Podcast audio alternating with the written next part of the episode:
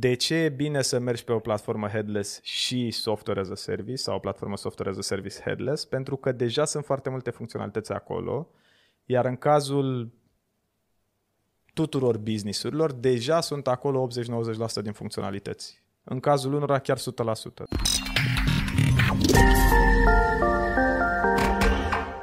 Salutări și bine ați revenit la episodul cu numărul 9 din Complex Made Simple. Sunt același Alex Goagă și l-am alături de mine, mai exact în fața mea, pe Cristi Movilă. Salut, Cristi! Ce Salutări, faci? Alex! A câta cafea pe ziua de azi? A treia, A e treia. ok. Sănătate pe pâine, sănătate în cană.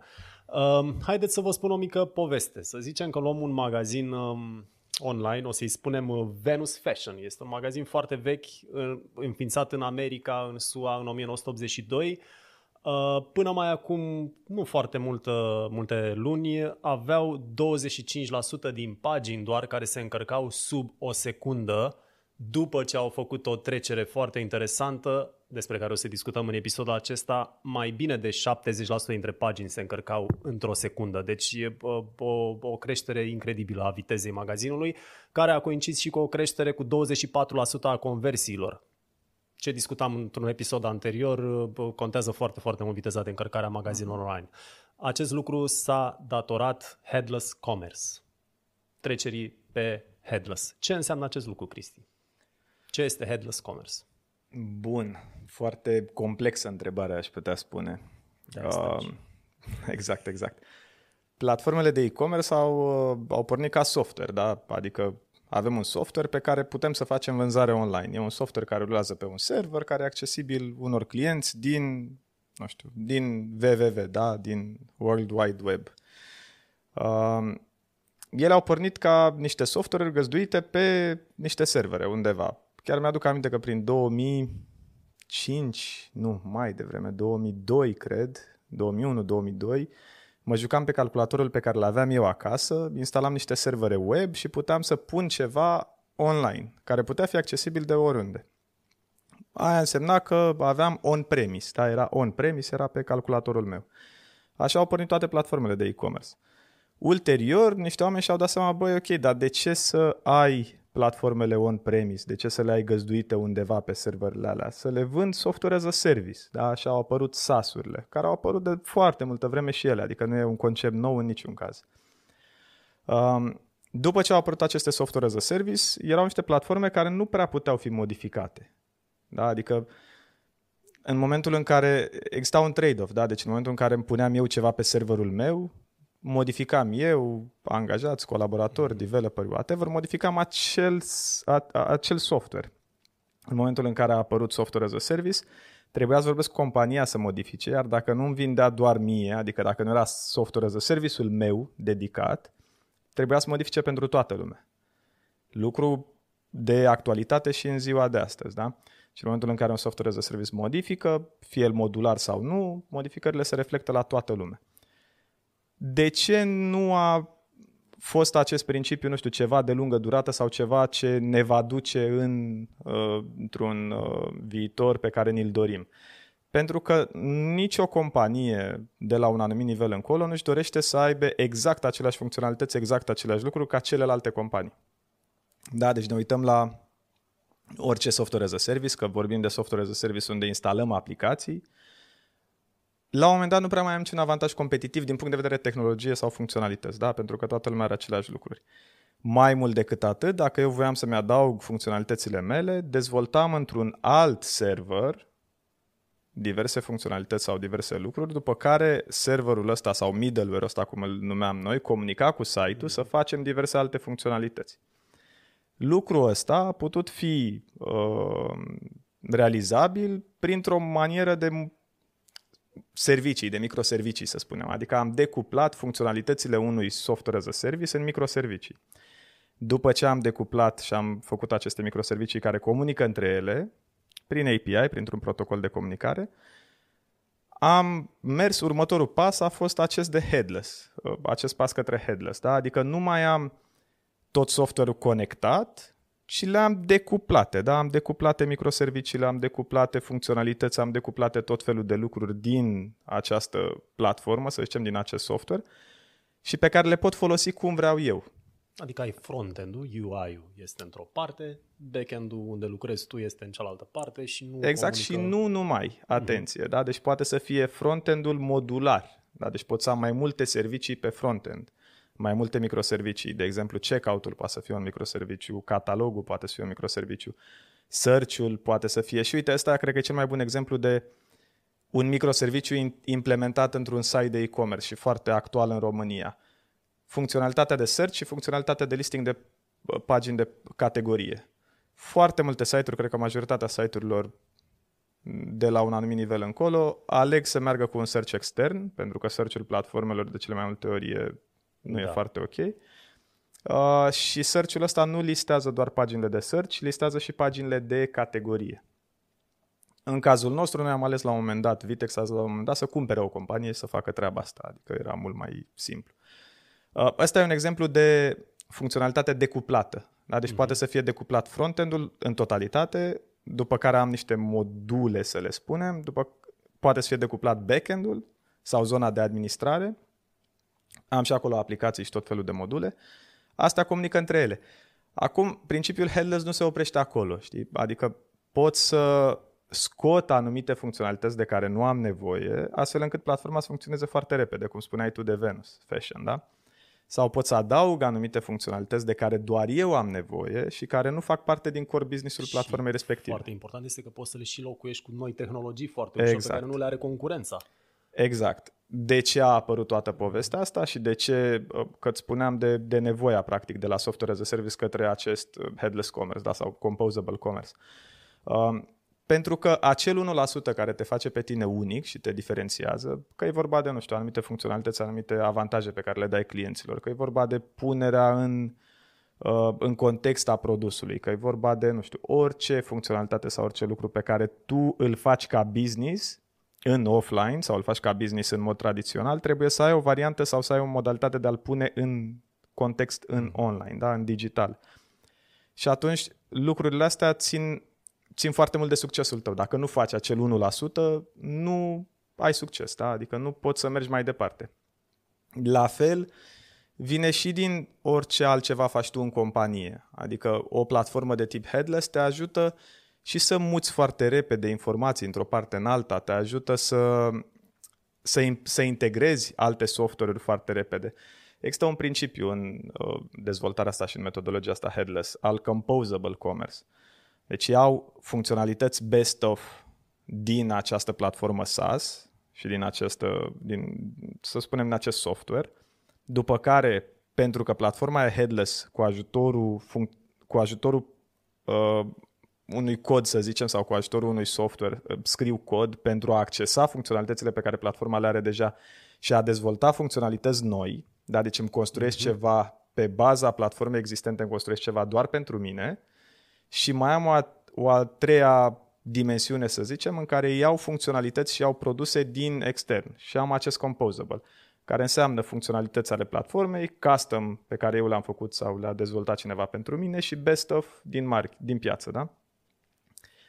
Doar combinând aceste trei, uh, aceste trei jucători, să zicem, sau aceste trei dimensiuni, pot să am un business exact cum îl vreau. Acum mulți ar putea să creadă felul în care te-ai exprimat tu sau au văzut că e de acolo, e de acolo, e de acolo, că poate nu există o compatibilitate perfectă între toate modulele astea, să le corect. spunem, și atunci ar îngreuna site-ul în loc să-l accelereze. Corect, corect, corect. Cum eviți treaba asta? Întotdeauna, uite, dau un exemplu foarte, foarte des, uh, Shopify, BigCommerce sau, nu știu, diverse platforme din astea de tip SaaS, care nu sunt... Uh, care chiar dacă sunt headless sau nu sunt bazate pe microservicii, nu au modalitatea de a dezvolta în infrastructura lor. În cazul... Uh, în Shopify Plus parcă poți sau... Poți să dezvolți, parcă. dar nu în infrastructura lor. Uh-huh. Da? Deci e foarte important ca tu în momentul în care dezvolți o funcționalitate să nu fie independentă de site, adică să nu fie în altă parte. Dacă dezvolți ceva și e în altă parte, atunci ai un failure point, da? că e mhm. modalitatea de comunicare a site-ului cu sistemul ăsta extern. Ce spuneai tu legat de compatibilitate sau legat de integrare, uh, e tocmai în corul headless, da? adică gândește-te că sunt microservicii sau funcționalități care comunică între ele prin API. Deci implicit cum comunică platforma intern în platformă, uh, e o problemă de, poate să fie o problemă de compatibilitate sau de integrare. Pentru că la fel cum se integrează checkout-ul nostru cu catalogul nostru sau cu alte funcționalități din site, cu Order Management System, la fel se integrează cu un Order Management System extern sau cu un alt Order Management System. Deci atunci astea oricum sunt construite în 100% din cazuri sau 99,9% din cazuri, sunt construite pentru a fi super compatibile și pentru a fi API first. De-aia spuneam noi că microserviciile sunt API first. Adică ele așa au fost construite, nu au fost construite altfel. Acum spuneai tu mai devreme că de la un punct încolo ar trebui, când, în ce moment al businessului ar trebui să iei în considerare să treci pe headless? Bun, deci sunt două tipuri de business, să zicem, da? Intru online sau îmi deschid un magazin online și vreau să testez, vreau să văd ce se întâmplă, atunci clar nu am de ce să merg pe modalitatea de genul ăsta pentru că misiunea mea și obiectivul meu e să testez piața, să testez răspunsul consumatorilor, să testez ce se întâmplă și atunci... Deci când ești foarte la început. Exact și atunci nu... Gândește-te că degeaba am anumite avantaje competitive sau degeaba din punct de vedere tehnologie când eu nu am trafic. Da? Sau nu am vânzări, sau nu am mm. clienți. Mm. Da? Uh, sau sunt business-uri care intră online, dar sunt foarte mari și atunci au un buget de investiții. În cazul business-urilor respective, pot să meargă din start pe o modalitate headless pentru că le permite o dezvoltare ulterioară super clară și, uni- și uniformă. Da? Deci am în momentul în care vreau să dezvolt, implementez o, nu știu, un magazin online pentru un retail giant din ăsta, sau nici măcar un medium, da? Companii medium to, to high, în momentul în care intru și vreau să-mi dezvolt un uh, business online sau funcționalități online, încep de la un anumit nivel, iar platforma headless sau funcționalitățile astea de genul headless mă ajută să-l dezvolt foarte, foarte mult în viitor. Da? Adică îmi dă cumva o libertate și acel, acea liniște pe care, pe care mi-o doresc, că nu îmi rămâne platforma mică, știi? Mai există un termen de care m-am lovit între ghilimele, parțial headless. Hai să-l rămulim și pe asta.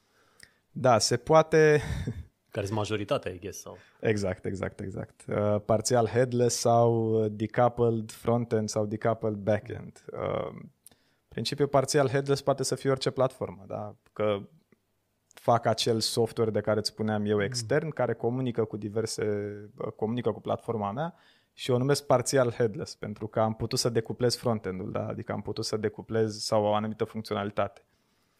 Uh, nu mai la nimic lucrul ăsta. Mm. Adică parțial headless ar trebui să fie toate platformele sau sunt toate platformele. Că mai există încă platforme, inclusiv pe piața locală, care nu au API, e, doamne feri, suntem în 2021, trebuia să se întâmple lucrul ăsta de minim 6-7 ani, să aibă API, să aibă protocoale de comunicare, să aibă modalități de uh, interconectare cu alte sisteme, ceea ce ei numesc acum parțial headless. Um, care sunt dezavantajele? Am vorbit de câteva avantaje, nu le-am, acop- nu le-am acoperit pe toate. Hai să vorbim puțin și de dezavantaje. Dezavantajele, corect. Păi, dacă nu-ți faci bine temele, sunt foarte multe dezavantaje. În primul rând, trebuie să fii foarte atent că poți să dezvolți tu, partenerii, ca ai resursele intern, ca au resursele compania care îți dezvoltă, care ți face implementarea aceasta headless – că platforma e headless, nu e parțial headless, dar e foarte important să... Uh, foarte important este și modul în care tu poți să implementezi și temele pe care ți le-ai făcut, adică tu să ai know-how-ul intern, da? ce anume vrei. Să nu pici în capcana, ok, pot să dezvolt orice sau pot să fac orice, adaug tot fel de funcționalități care nu mi-aduc plus valoare, însă mi îngreunează site-ul, mi îngreunează funcționalitățile, mi îngreunează tot ce se întâmplă intern îmi măresc costurile, pentru că am un cost mare de implementare dacă adaug tot felul de junk. Uh, dacă nu fac bine temele cu bătaie medie, lungă, la fel ajung să nu știu de ce am implementat headless, adică de ce am mers pe ruta asta și zic, băi, ok, dar stai că m-am trezit cu un site, ok, mi-au o super platformă, implementez, fac diverse lucruri de genul ăsta și mă trezesc cu un site care, păi stai că și pe Shopify aveam funcționalitățile astea sau și pe mai știu ce altă deci platformă. Deci să știi exact ce funcționalitate ți-o dorești și să și... Trebuie să știi exact că vrei să te dezvolți, că vrei mm. să crești în primul rând. Și trebuie să îți păstrezi cumva modul de gândire și ulterior implementării sau și ulterior. Există acest principiu pe care merg foarte multe business-uri de MVP, da? Minimum Viable Product, în care dezvolt, implementezi ceva care e pe care îl pot lansa, îl pot pune în piață, după care trag niște concluzii, dezvolt ulterior și actualizez și fac release-ul următor, da? Dacă merg în conceptul ăsta și fac aceste iterații constant și am mindset-ul ăsta să fac iterații constant, avantajele headless sunt clare. Da? Deci îmi permite să fac lucrurile astea. Văd cărarea, văd lumința de la capătul tunelului, văd unde trebuie să ajung și mă ajută platforma. Dacă nu am uh, educația asta și nu am rutina asta și am mers doar în conceptul de MVP și acolo m-am blocat pentru că, nu știu, sunt blocat financiar, sunt blocat din punct de vedere al personalului pe care l-am disponibil, sunt blocat din punct de vedere al viziunii pe care o am, că nu știu să gândesc pe termen lung sau pe termen mediu, atunci mai bine nu mă apuc de treaba asta. Mm-hmm. Uite o întrebare apropo de resursele din cadrul companiei. Resursele tehnice din companie, deci oamenii de IT, își văd mai mult de priorități atunci când au headless sau invers când nu au? E foarte... Consumă mai mult, mai mult timp mentenanța unui site headless exact. versus sau nu? E foarte, foarte bună întrebarea pentru că de foarte multe ori am văzut companii mari, foarte mari, care în momentul în care fac trecerea de la on-premise la SaaS, indiferent despre ce SaaS am vorbit, de ce, despre ce mhm. software as a service, că e headless, că nu, echipa de IT e speriată, panicată, șocată și respinge tot. Da? Sunt și mulți din ăștia. Așa. Pentru că își simt amenințat jobul. Ceea ce e corect, da? Deci când îmi simt amenințat jobul, e corect să resping orice modificare, orice schimbare, da?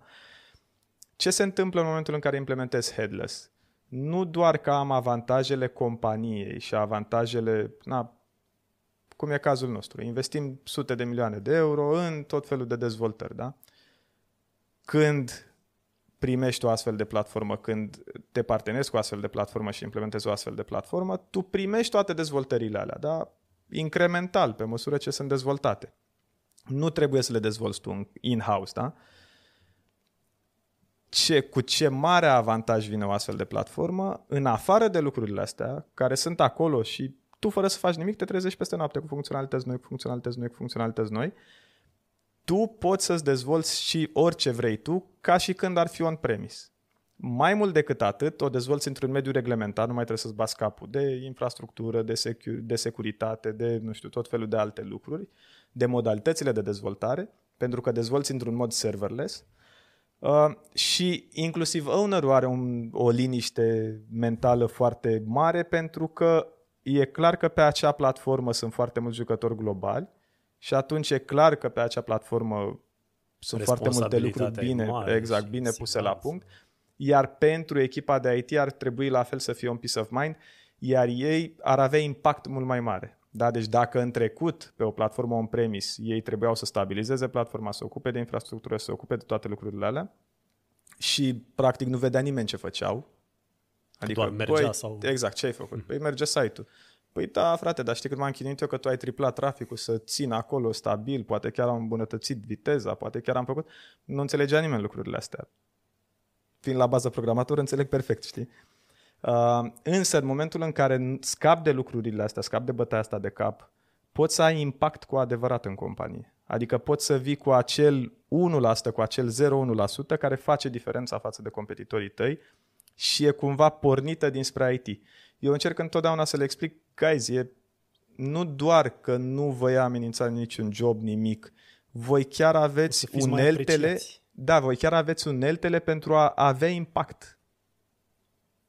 Ziceai de sute de milioane de dezvoltări, de, uh, pardon, de, da, dezvoltări fine headless făcute de Vitex. Poți să-mi dai un, una, două exemple?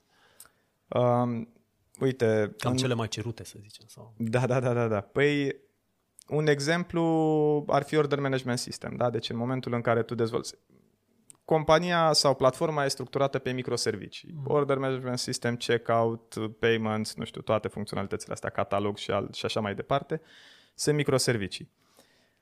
Um, aceste microservicii se dezvoltă independent, iar clienții primesc diverse update-uri pe măsură ce platforma se îmbunătățește, primesc update-urile astea on the fly. Da? Deci ei nici măcar nu simt mai mult decât atât, nu interferează cu modificările sau cu structura implementată deja. Deci ei primesc on top of that, știi? Adică au peste ce au dezvoltat deja. Um, un exemplu legat de Order Management System e acest uh, frigider de la Whirlpool care comandă singur bere. Deci avem un frigider conectat la un senzor, mă rog, încerc, încerc să simplific, dar mm-hmm. nu vreau să fie luat în, uh, în nume de rău simplificarea asta, că e foarte complicată, dar implementarea. Și avem frigider cu un senzor care măsoară, se uită, ok, ce, câte cutii de bere, câte sticle de bere am acolo, o aplicație conectată la acel senzor, da? deci avem mă rog, să spunem, aplicația care îți afișează ție pe telefon câtă bere ai, chiar e o aplicație foarte faină în care îți arată uh, ca un pahar de bere că e mai gol sau mai plin. Uh-huh. Uh, și un order management system și un, un sistem, o platformă care centralizează informațiile astea. Da, ia informațiile de la senzor, ia informațiile de la ce input ai băgat tu, că poate pentru tine să ai plin paharul de bere înseamnă 10 beri. Pentru altcineva poate înseamnă 20, 30 sau pentru altcineva 3. Știi? E important mm-hmm. să ai unitatea de măsură, important e să ai și contul de unde comanzi, da? deci acel marketplace sau acea platformă de unde comanzi. Și important e și să spui ok, dacă vrei să uh, lași frigiderul să comande cu oarecare recurență, să nu te trezești în fiecare zi că face refill, da? Uh-huh. Toate aceste lucruri sunt legate de Order Management System în Vitex și sunt legate de diverse alte aplicații pentru a funcționa în modul ăsta. Fără o platformă headless, toate lucrurile astea n-ar fi imposibil de făcut, dar ai avea un overhead foarte mare și foarte multe failure points, foarte multe puncte din astea de eșec și de ruptură care pot fi uh, pot pica foarte repede. Încă o întrebare pe care probabil și-ar pune cineva care vrea să se dezvolte, dar încă e pe, doar pe un Shopify, să zicem cât de repede s-ar putea face o trecere. Dacă să zicem că totul e pus la punct, au o echipă IT cât de cât în regulă, ne contactează pe noi sau pe altcineva care face sisteme headless, cam cât de repede? Care ar fi principalele pain points aici? Toate lucrurile astea depind de funcționalitățile pe care tu le vrei la start, că vorbeam de principiul ăla de MVP. Uh, și de complexitatea businessului pe care, despre care vorbim. În momentul în care vorbim de o implementare de grocery sau de implementare de magazin care vinde produse alimentare, produse proaspete și tot felul și electrocasnice, electronice, nu știu, lucruri de genul ăsta, versus un magazin fashion care vinde ochelari mm. and that's all, uh, implementările pot diferi foarte, foarte mult, dar radical de ce e bine să mergi pe o platformă headless și software as a service sau o platformă software as a service headless? Pentru că deja sunt foarte multe funcționalități acolo, iar în cazul tuturor businessurilor, deja sunt acolo 80-90% din funcționalități. În cazul unora chiar 100%. Mai mult decât atât, le-au crescut vânzările imediat după implementare și după migrare. În momentul în care implementezi pe 100% din uh, funcționalitățile existente, singura, singura bătaie de cap sau singurul overhead – e legat de cât de albastră să fie, verde, roșie, ce vrea marketingul, da? Mm-hmm. Cum să arate meniul, să fie mai sus, mai jos, să aibă iconițe, să nu aibă, să, cum să fie navigarea, cum să arate... Acolo e singurul efort. Uh, se poate face o trecere de genul ăsta și în 4 săptămâni, 3-4 săptămâni. Se poate face o trecere de genul ăsta și în 4-5 luni. Avem implementarea Carrefour Brazilia care a fost live după 4 luni, un business foarte mare online. Huge.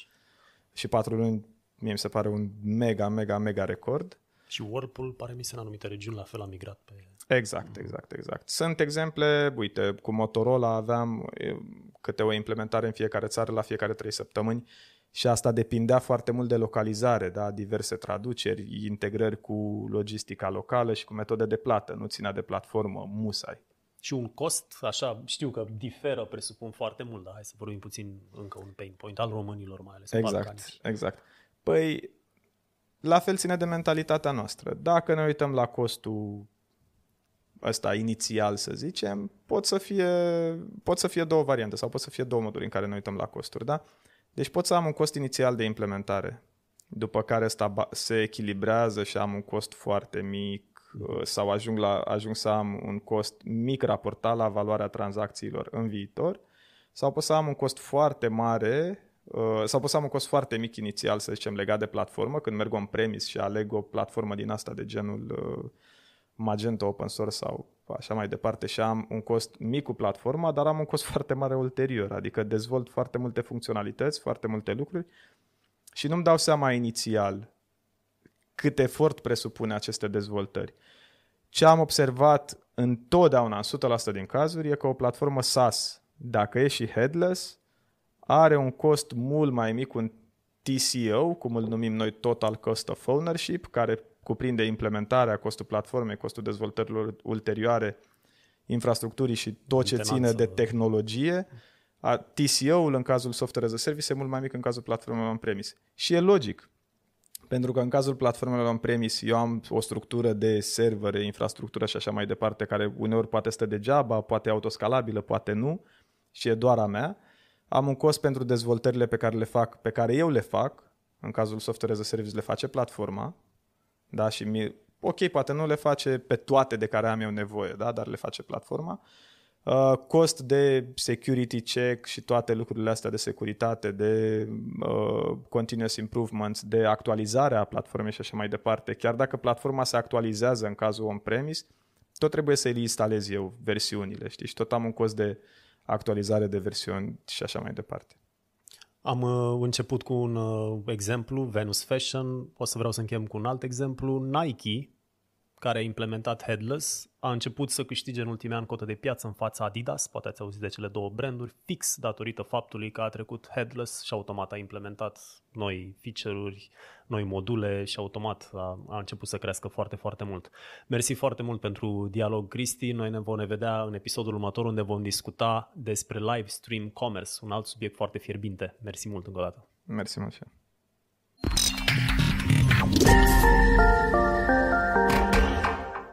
Da? Ce e acest live stream cu influencer, cu nu știu ce? E un comerț influențat de cineva. Adică vine o persoană în care ai încredere sau care ți-a recomandat diverse lucruri și îți spune, băi, uite ce fain e laptopul ăsta, ce avem, nu știu ce funcționalități are, la la. Tu întrebi ceva, e interactiv, da? Tu întrebi ceva, băi, da, dar nu mi-am luat niciodată pentru că nu știam dacă sunt compatibile nu știu ce software-uri sau nu știu ce bateria, cât ține. Și el spune, păi da, sigur, uite, imediat ne uităm, bateria ține atât, bat. nu știu, informații de genul ăsta.